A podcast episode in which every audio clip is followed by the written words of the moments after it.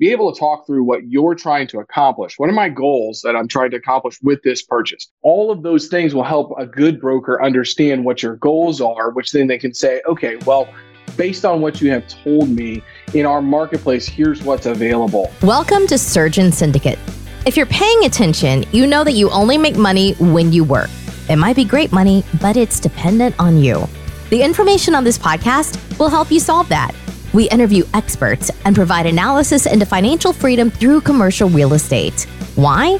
To help physicians like you thrive. Let's dive in. Welcome back to Surgeon Syndicate. We're here for the second half of our conversation with Logan Freeman, who is a commercial broker in Kansas City. And we've been talking about some of the advantages of the Midwest and of other asset classes, specifically uh, retail and industrial. Welcome back, Logan. Thanks for having me, Michael. That was a great conversation. Excited to just continue it. All right. So we were talking about retail when we finished, and I just had a couple other questions about that. So in these community retail centers, are there any anchor assets or anchor tenants that really thrive and be productive? A lot used to be grocery stores. If you had a grocery store anchor that drove your traffic, mm-hmm. is that still an ideal anchor, or are there other anchors that seem to drive traffic better, or is it a mix? Yeah, it's definitely a mix. And so we have typically focused on unanchored shopping centers, but we love to be shadow anchored by a large grocery or a Walmart. And I'll explain the difference there. So the grocery anchored shopping centers, obviously, if you have a really good grocer in there, that's going to bring a lot of traffic. But those historically have traded at a much lower cap rate for those asset classes because of that. And so you have large institutional operators purchasing those that have a low cost of capital, which makes it really difficult for groups like us to be competitive on the bidding process for grocery anchored shopping centers. So what we've done is typically look for unanchored shopping centers that may have a mix of national, regional, and local credit tenants in there. But there could be a discount store like a Family Dollar or Dollar General or something along those lines that are in the center that definitely helps bring traffic in.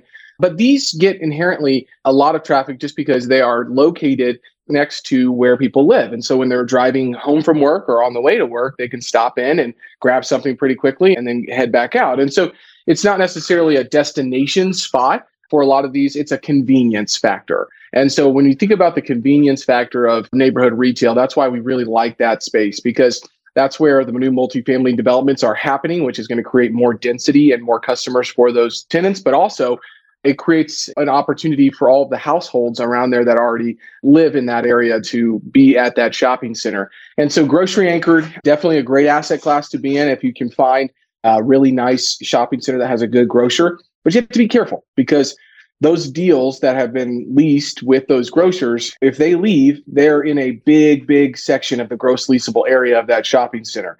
So your concentration of one tenant, if they leave at some point or you don't negotiate a new lease with them is very, very risky in that scenario. And so you always have to look at what are their sales per square foot, how are they doing, how's their online presence doing. Those data can be tough to find sometimes because we have walked away from deals with large national credit tenants knowing that they either had the idea of renegotiating their lease or they were actively looking for space out in the market. And so having those relationships with the people that represent those businesses to get a feel for what they're doing in the market is also another barrier of entry and is very important for these types of shopping centers. We've focused mostly on unanchored shopping centers. If they do have a national credit tenant in there, that's great. We have a lot of Cirque physical therapy type of tenants in there, but most of them are not destination spots. It's mostly a convenience factor. Okay. So the big empty space you talked about, have you found any success there where you have the empty big box or that was a grocery store or a Walmart and now you have this empty space in redeveloping those or is that a really tough thing to turn around? It can be both. So, I mean, it can be a great opportunity if your basis is low enough and you have a tenant in tow, meaning you may have a relationship with a let's say a Chuck E. Cheese or a really good fitness gym operator, right? That need that big footprint. That can be really, really nice. But if you're going in, you know that they have a year left on their lease and you basically don't have any data on if they're going to stay or not. In your underwriting, you basically have to apply a vacancy and a rollover factor. And where it gets really tough is okay, so if you move from grocery store to a different use, the space reconfiguration and the HVAC and the plumbing can be really difficult to chop that space up. And it can be very costly. So I'll go back to the basis. If you can find a deal that has a grocer in there and they do leave, you just have to be really careful on your basis that makes sense for you to be able to come in and reconfigure that space or find another user, hopefully in the marketplace for that. And so that's definitely a more of a redevelopment kind of play. And we haven't necessarily done any of those, looked at a lot of them, have not taken the risk at this point to do so just because of what leasing is like on the junior box spaces and where, you know, the cost of capital is for having to have that available capital to go into that shopping center. So it can be an awesome opportunity, but if you don't have a tenant in tow or a plan for it, it can be really tough on a business acquisition because you're basically doing a redevelopment project. Okay. So to skip or switch asset class, so we talked a little bit before about flex space. And so originally when I saw flex space, it looked like big mini storage. And it was more like plumbers and they needed an office and a small warehouse. So it was more like 5,000 square feet. But we were talking before, you were talking about 100,000 square foot space. So what type of tenants are using flex space? Yeah. Well, I think the best way to put this is everybody's probably seen The Office, right? With, uh, you know, and that's one of my favorite shows. But if you remember, they have their office upstairs and then they always go downstairs to the warehouse, right? And that's kind of a flex type of building, right? That's one um, building that would be a flex use of space where you have an office and then you go down into the warehouse. So you have a lot of manufacturing companies. We have sound companies that do AV for big conferences. We have uh, wholesalers on the food distribution side. We have a lot of military usage of manufacturing military, remote control cars, robots. I mean, there's a lot of different uses when you think about this. I mean, manufacturing is a huge industry, but you could be manufacturing plumbing parts, you could be manufacturing paper, you could be manufacturing pins, and you still want to have the ability to manage both workforces from one location. So what you were speaking about is more or less like the what's called a contractor's garage type of setup. And they do have that as well. That would be more of small bay industrial, where you have a storefront and then you have your warehouse on the backside of things. What we're really speaking about is more of a true office component up front. And then we have the larger concentration of warehouse in the back. So you may have five to 10,000 square feet of office, but then you may have 50 to 60,000 square feet of warehouse in the back. And so that's kind of a true flex use that we look for. And, and I think the reason being is the manufacturing businesses are looking for that type of space to distribute out of. That being said, the contractor's garage and the smaller spaces can be really interesting, but you go to a 100,000 square foot building, you may have 25 tenants in there. And so that's another piece to be thinking about is the management side of that. You might have more lease rollovers, you may have lower term on the leases, and you're not working typically with better credit tenants at that point. It might be just the guy who's got the plumbing company or the guy who's got the roofing company or something along those lines. And so I've seen a lot of people be very successful with that, but I'd much rather have a 200,000 square foot building with five tenants in it than a 100,000 square foot with 15 to 20 tenants in that building. So, so it's almost like that step up from an apartment complex, a multifamily, where it's a shorter term lease. You've got 200 apartments Exactly. So now you go here and you got okay, so you got a hundred plumbers. I guess they're not all plumbers, but sure. Uh, but they're not looking to sign a 10 year lease and, not, not and you have more people to manage. So maybe it's less management than an apartment complex, but more than if you could have several larger, higher quality tenants renting a bigger space. Yeah. And I think location is really important with this as well, because those contractors will typically and smaller tenants will typically go out to the outskirts more than what a larger logistical company that's actually doing distribution out of the building is looking for, right? So they may be around more residential areas and they're okay with that. But you get a company that wants 100,000 square feet and they want highway access, they're going to want to be right off the main thoroughfares. And so it just kind of goes to what the business plan is and what you're trying to attract and the location of the property. But I've seen both be very successful and have a lot of interest in the contractor garage or small bay industrial type of asset class. You have seen a lot of that being developed. And so I think that the supply of that, I would have not done any thorough analysis of that recently. But I would like to see kind of what that would be like on the supply side because that stuff's a lot easier to build than real true flex industrial is because of the office component and the build out there. But yeah, very interesting. And I think that as the United States being an entrepreneurial country, more and more of those individuals are looking to work for themselves and have those types of spaces. So I have not seen a building that has necessarily both. That would be kind of interesting to think about, right? So if you had some tougher space to lease out, maybe you could chop up a larger space that had less visibility and or better location for logistical, then maybe you could chop that up to be a smaller bay industrial side of your property. That's kind of an interesting thought process there. Oh, yeah. So if one side of the building has great access for big trucks. Exactly. Um, and then the backside, it's smaller. Yeah, smaller trucks that can get in there. Yeah. They don't mind driving the van around to the backside where getting exactly. a big truck is. That's an interesting thought. So with the situation with office, and so there's the big question mark. People working from home, but a lot of talk about people coming back to work. Yeah. Some employers are saying, we'd love to get people back in the office, but you can't hire them because we got to hire people where we can. How do you see office right now? You know, I think that office is pretty bifurcated market because the supply has not come online. So we don't have this massive supply of office buildings coming online, which is good for the industry. But office usage at the peak of COVID 19 was down to, I think, 10 or 15%. It's climbed back up to 40 or 50%. And so that's good. That doesn't mean the buildings are 40 to 50% occupied. It just means that the usage of the space overall has climbed 30 to 40%. So that's encouraging. I think that you have to think about as a new employee, yes, you have had the luxury of a low unemployment market for quite some time.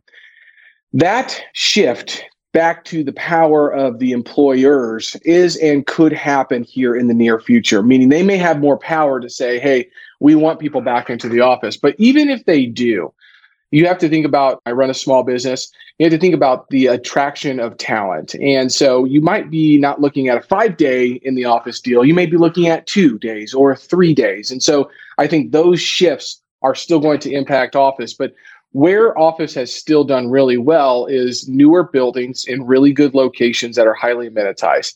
What's really struggled is the class B office buildings in an okay area that people really aren't really excited to go to. But then you also have employees and you have collaboration. And I don't know how everybody feels about this, but I have heard many times that people are pretty tired of trying to collaborate on Microsoft Teams or Zoom or something along those lines.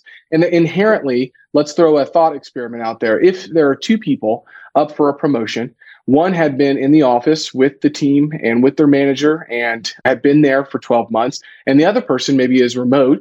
They're a great contributor. All their KPIs are exactly the same. I would say that the person that has built those interpersonal relationships with the employees and their direct reports probably has a better opportunity to get that promotion than maybe somebody who is working remotely. And so people have to kind of weigh those options about where they want their career to go and the trajectory of their career. And so I think that that's one thing that a lot of employees are going to be thinking about as well as employers. And so we've started to see Tesla and Bloomberg and all these big companies say, hey, we want you back in the office. This takes time. And we won't see this play out, I think, this year or next year. But I do think over the next two to three years, there'll probably be an onus back to the employer that says, hey, we have a hybrid work kind of workforce, and but you do need to be in the office three to four times per week. And maybe it's like, hey, you don't have to be in on Monday or Fridays, but Tuesday, Wednesday, Thursday, you're in. And so how that plays out with the office market is going to be interesting to see. But I do think there is going to be a decent amount of pain in that space. Everybody talks about converting those office buildings to multifamily. Two main reasons that that is very difficult. One, it takes some sort of public incentive to do that because it is very costly.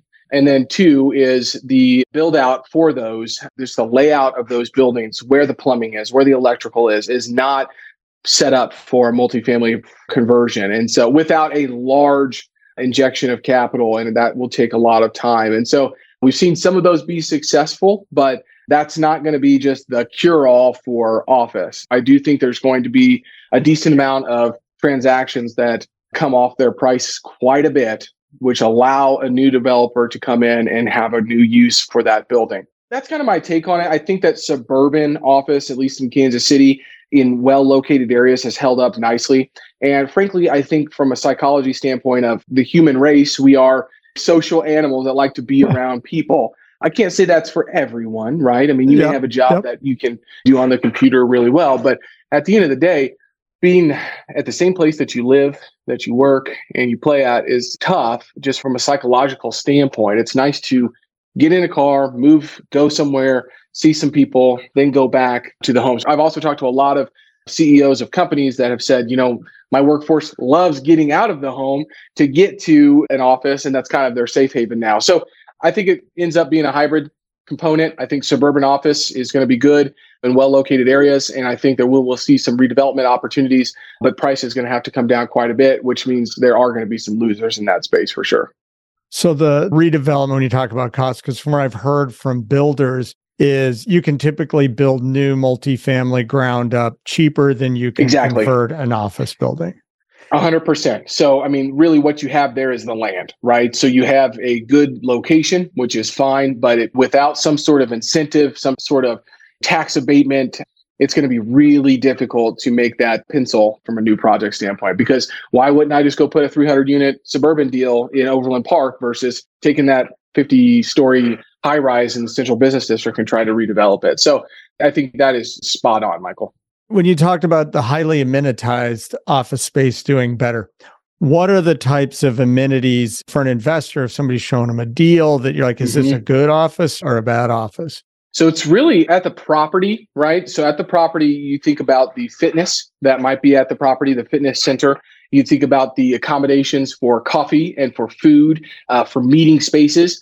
So you maybe you don't have to actually leave the office building, but maybe when you walk into the office building, there's a quasi Starbucks set up, right? It could be a local place. Like for here, I just saw a new office building built when they built it, they put a roastery in there, which is a local coffee co- company that people love. And so instead of putting it right on the pad site, they put it in the office building. So now everybody that works at that office building can have meetings there at the office building at the coffee place. And so being able to let your workers, your employees move location within the building and have a different setting for different types of activities is extremely important, I think, for the amenities. And then uh, the other side of that would be the location amenities. Are there walking trails around the office building? How close is food? How close are the bars and restaurants that I want to go to?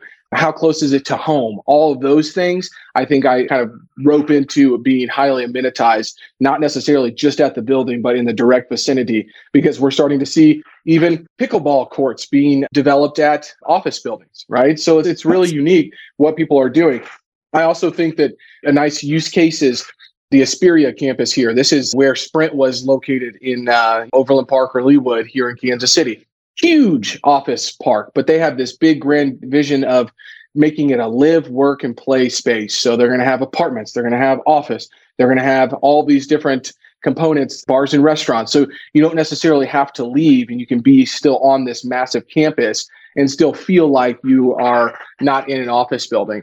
So that mixed use kind of component, I think, is really interesting for certain areas. Obviously, you have to have a lot of ground, you have to have a lot of acreage to do that. But I think that's attracting a lot of businesses because if they can keep their employees happy, they can keep them healthy, and they can keep them making them feel like they have different locations to go to at the office that's going to attract top talent so that's another piece of it and meeting space is really important as well I think people want to have offices. It's, you know, from the COVID 19 thing, if you can shut a door, I do think that that is interesting. We had this huge open floor plan concept and things like that, but having your own space is really nice. I've heard multiple times from my wife and other employees that instead of having these rover desks, they would love to have their own space at the office building. So just accommodating for what your employees are saying is important. But that's what I'm seeing. I've seen some really nice new build outs that have almost what it feels like a food court necessarily with TVs and everything in the office building. And then they don't have much of the open floor plan concept. They have a few, but then offices kind of surrounding the area as well. So I think that's kind of what is doing really well right now. And honestly, the tenants that are doing good in those businesses are ones that are bringing customers in and being able to showcase those office buildings as well. So that's what I'm seeing on the office side and where I think that office will continue to thrive. Obviously, I'm not in a highly urban area all the time. I'm not in a New York City or in San Francisco, so it's probably different there, but at least I'm speaking to Kansas City in the Midwest. Well, that's an interesting because when you talked about it with retail too, it seems like we're maybe shifting from a bigger social model where it was a big city with office downtown and then people lived out over mm-hmm. here mm-hmm. and then you had your big mall over there that we're going back to maybe more of a neighborhood micro communities within a city where you're going to yeah. have your retail and your office and your residential more together where people can walk around and don't have to jump in the car and drive a half an hour to everywhere. That's exactly right. And it's happening on the senior living space as well. So we also can't be blind to the fact that the silver tsunami is here and it's happening. The United States people are getting older and they are looking for live, work, and play locations as well. And so I think that we're seeing a lot of that. And there's a book out there. Can't remember who the guys are. I had them on my podcast, but they kind of termed a new or they coined a new term called surban, which is suburban urban, right? And it's just okay. that. So you can live, work, and play all in the same area. It's very walkable. All the amenities are there and they don't have to leave. That's making its rounds here in Kansas City. I've seen a lot of those developments popping up. That's awesome. So I'll have you put it in your podcast there in the uh, chat so that we sure. can make sure we have that in the show notes if somebody wants to follow that because there's been a lot of great information here. So your superpower. So tell me about this. Superpower is being able to stay ahead of the game, pivot when needed, and buying on intrinsic value. We've kind of gotten into that. I really like that. So my thought process here is for the last eight years when I've been doing real estate, not one year has looked the same. And the reason being is when you are in the market on the brokerage side and the acquisition side, you get to look at it from two different perspectives. And so I'm seeing what is trading from a brokerage standpoint. And I'm also able to understand, okay, what can we go acquire for? And what can we dispose of at the same time? And so that's creating what I'll call anecdotal evidence on our investment thesis and our ability to pivot when necessary. For example, we stopped purchasing multifamily 15, 16 months ago because the prices really just were kind of getting out of whack. And transactions were still happening. I mean, we were brokering a lot of transactions. We were seeing a lot of people still do transactions. And when we couldn't start getting fixed rate debt for what we needed it to make sense on, we stopped and we repivoted back into the commercial side because we thought that less people were playing in that space, but the demand for that space was extremely high. So you have a imbalance on the capital markets versus the physical demand side that made sense for us to step back into that. I wouldn't have been able to know that unless I was active in the marketplace, doing transactions and seeing what was going on. And so that to me is a superpower because I can bring that knowledge to my investor base and say, hey, I'm a guy who lives here, works here, plays here, does everything here in the Midwest, Kansas City specifically. And here's what I'm seeing on a day to day basis. This is how it's impacting our thesis on the investment side of the business. So I think that when you only have one toolbox in your tool belt, that'd be a hammer, everything can look like a nail. And we have been able to pull out a screwdriver. We've been able to pull out a sledgehammer if we needed to and move and pivot before the Wall Street Journal was posting about these things, right? And so that's important because if we're making those moves early on, then we're probably garnering market share, but also probably better deals before the market does. And so that's my superpower is just being super active in the real estate markets in, that I'm playing in and, and making sure that I'm bringing that knowledge to our investor base and communicating it in a way that they can understand. So, talking about the broker, because I had this great conversation with a medical colleague the other day, and somebody who's looking to get started in some smaller commercial properties, you know, small strip center, something like that and the discussion about brokers. It was interesting because for most people, I call in a residential real estate agent. I've bought quite a few houses, bought and sold with an agent, sure. without an agent. And so I'm used to having that conversation and know what I'm looking for and what to talk for. And we had the discussion that it can be intimidating because I think as a doctor, you're always supposed to be an expert. And now you're making this call to somebody and you don't even know what to talk to them about any advice to somebody who's new? So, one option is investing with somebody who's doing it and just being a passive investor. But if somebody wants to own their own commercial properties, how to approach brokers and what's a good way to go about that? Well, if you don't know what you're looking for necessarily on the asset type or class of property, you can always be prepared to talk through the ideal investment. And I always have this acronym being Real estate can provide you income, depreciation, equity buildup, appreciation, and leverage. And so think about those five different components of the ideal investment and be able to talk through what you're trying to accomplish. What are my goals that I'm trying to accomplish with this purchase? Am I trying to offset some tax? Am I looking for cash flow? Am I looking for a space for my practice? Am I looking for just a passive investment? All of those things will help a good broker understand what your goals are, which then they can say, okay, well, based on what you have told me in our marketplace, here's what's available. And then you can start to just get some deal flow sent to you. And then hopefully you've gone through some sort of training on understanding or financial analysis of a real estate deal. They'll send you theirs, okay? So they'll yeah. get you started, right? But you really need to be able to dive into that and understand how to think about weighted average lease term, the probability of tenants turning over, what's the break even, what's my debt service coverage ratio, all of those different components. And if you're not planning to manage it yourself, a really good place to start is finding a, a solid property management company and having really good conversations with them to say, okay, here's kind of my goals. Here's what I'm looking for. Can you help me underwrite this project and make sure that I'm thinking about this the right way?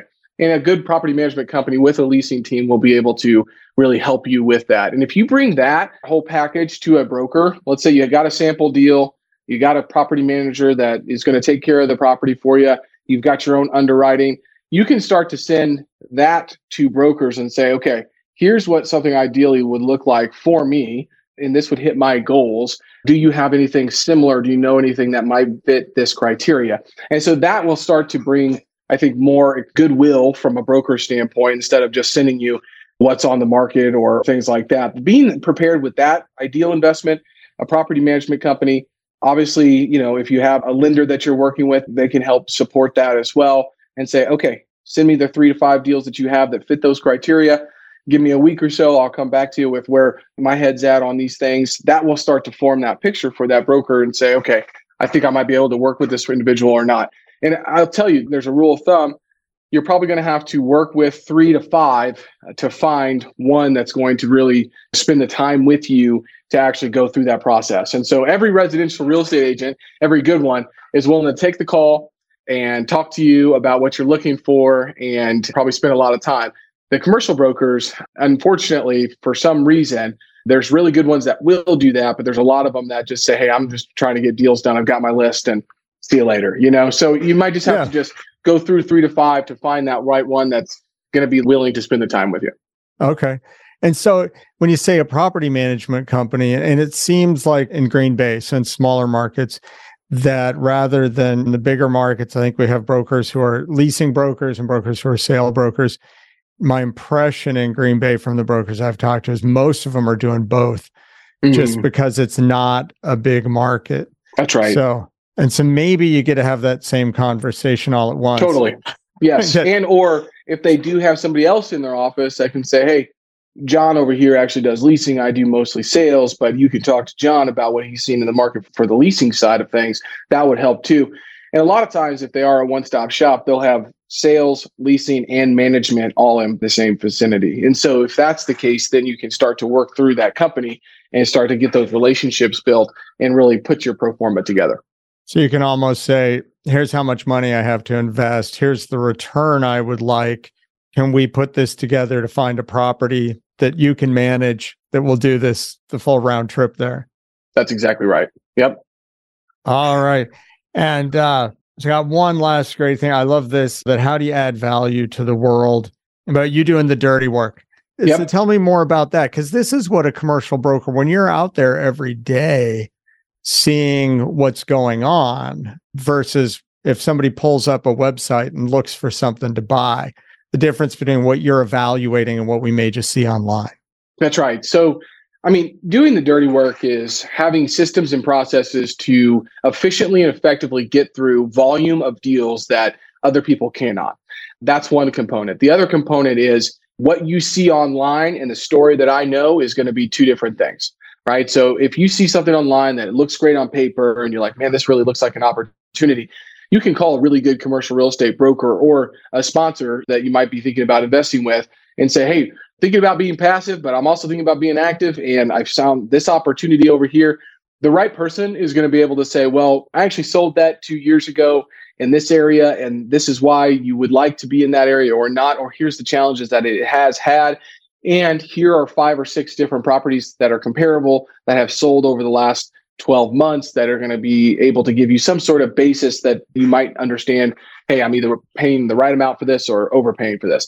And so I think just the knowledge of that is extremely important, probably even more important than just being able to effectively underwrite the deal is what's the story behind the project, the seller, the area. And that's extremely valuable as a commercial real estate broker and a sponsor to be able to say, well, I actually sourced this off market through this relationship. And the reason they didn't take it to market is X, Y, and Z, and why they brought it to us. And all of those things, hopefully, there's a good story around those. If somebody just says, well, you know, let me get back to you and I'll call around and try to figure out, maybe they can because I don't know everything, but usually I'm able to make a call or two and figure out what's actually going on and taking that into consideration will help the transaction to be much more successful than just getting a deal done. So I think the actual market knowledge of the area of what's going on with the property and maybe even somebody was involved in a buy or sale over the last eight to 10 years, that can bring a lot of knowledge and valuable information to the conversation as well.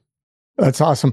All right. So we're about ready to wrap up here. The last question I have for you. So, reaching out to our doctor and healthcare providers, why should they be considering commercial real estate as an asset class for investing versus all the other things out there? Yeah, I mean, I think that just generally speaking, real estate is the third largest asset class, commercial real estate, outside of bonds and stocks. And so people think of it as an alternative, but it's been around for a long, long time. Land is the only thing that they're not making more of, right? And so it inherently has intrinsic value. And that's something that we kind of touched on earlier, but meaning that it has a value regardless of what somebody else is willing to pay for it. Meaning, if you have a building and you have residents or tenants in that building, they're actually paying you something on a regular basis. And so you think about that versus maybe a non dividend stock, and you're just hoping that that business does well and they grow and the share price goes up, or they catch fire on a meme stock and it gets bought up really, really quickly, right? So you potentially have more control over a real estate investment, whether you're passive or active. Hopefully, you, you invest with the right sponsorship group, but actively, definitely on the day to day decisions because I can't call Apple up and say, Hey, I don't really like what you're doing with that new iPhone that I bought. Here's what you should do. They're not going to listen to me. But if you invest in a syndication project, you can typically call the sponsors and ask questions about that and give feedback. And if you actively own something, then that's directly in your control. You get to manage your manager, or if you're managing it yourself, you get to manage the residents or the tenants. And so it gives you a little bit more control on that side of things. Diversification is also, I think, the other piece of this. I mean, we as investors on the real estate side look at Ray Dalio's holy grail of investing and trying to look for uncorrelated income streams. And so, whether or not that's multifamily versus retail versus industrial, which is kind of what we've talked about today, or a venture capital investment or a stock investment or any of those things, we spend a lot of time on portfolio allocation. And David Swensen did this for Yale and Harvard for forever and, and kind of really coined the portfolio allocation model that we kind of adhere to. So, when we start to talk with our investors, we have an action plan that we put together for free on the website that you can go through and just evaluate your current portfolio and then it kind of showcase you take a little bit of a test and it kind of showcases maybe where you're lacking some diversification in there. So we try to bring some of that Ray Dalio into commercial real estate investing mixed with David Swensen's endowment fund model, which really has done really well over the years. And so I think that's the other piece of it is just knowing that if you buy into a REIT, it's not really real estate. You're still buying a stock that's backed by real estate and it goes up and down regardless of what the cash flows are, not necessarily based on what the intrinsic value is. So those are the things that I always talk about with investors. And typically folks are like, well, I get that. Or folks are like, man, I don't really want to mess with that. So it just kind of comes down to what they're looking to accomplish. But I do think that it's a good asset class to have in a diversified portfolio. Logan, thank you so much. This has been a great show. I appreciate having you on and look forward to talking to you more in the future. Thank you for having me. This has been an episode of Surgeon Syndicate. If you found value in this episode, know other surgeons are hungry to become job optional. You can help them by sharing this content today. I also want to serve you better, so I want to offer you two things. Number one, I'll be able to give you the content in an even better way if you can take a moment and leave an honest review of the show explaining what you like and what you don't. And number two, if you are a surgeon and serious about this, you don't want to do this on your own because you don't want to make mistakes with your money. I'd be happy to help. Schedule a call. We can make a plan. looking forward to having you with me on the next episode.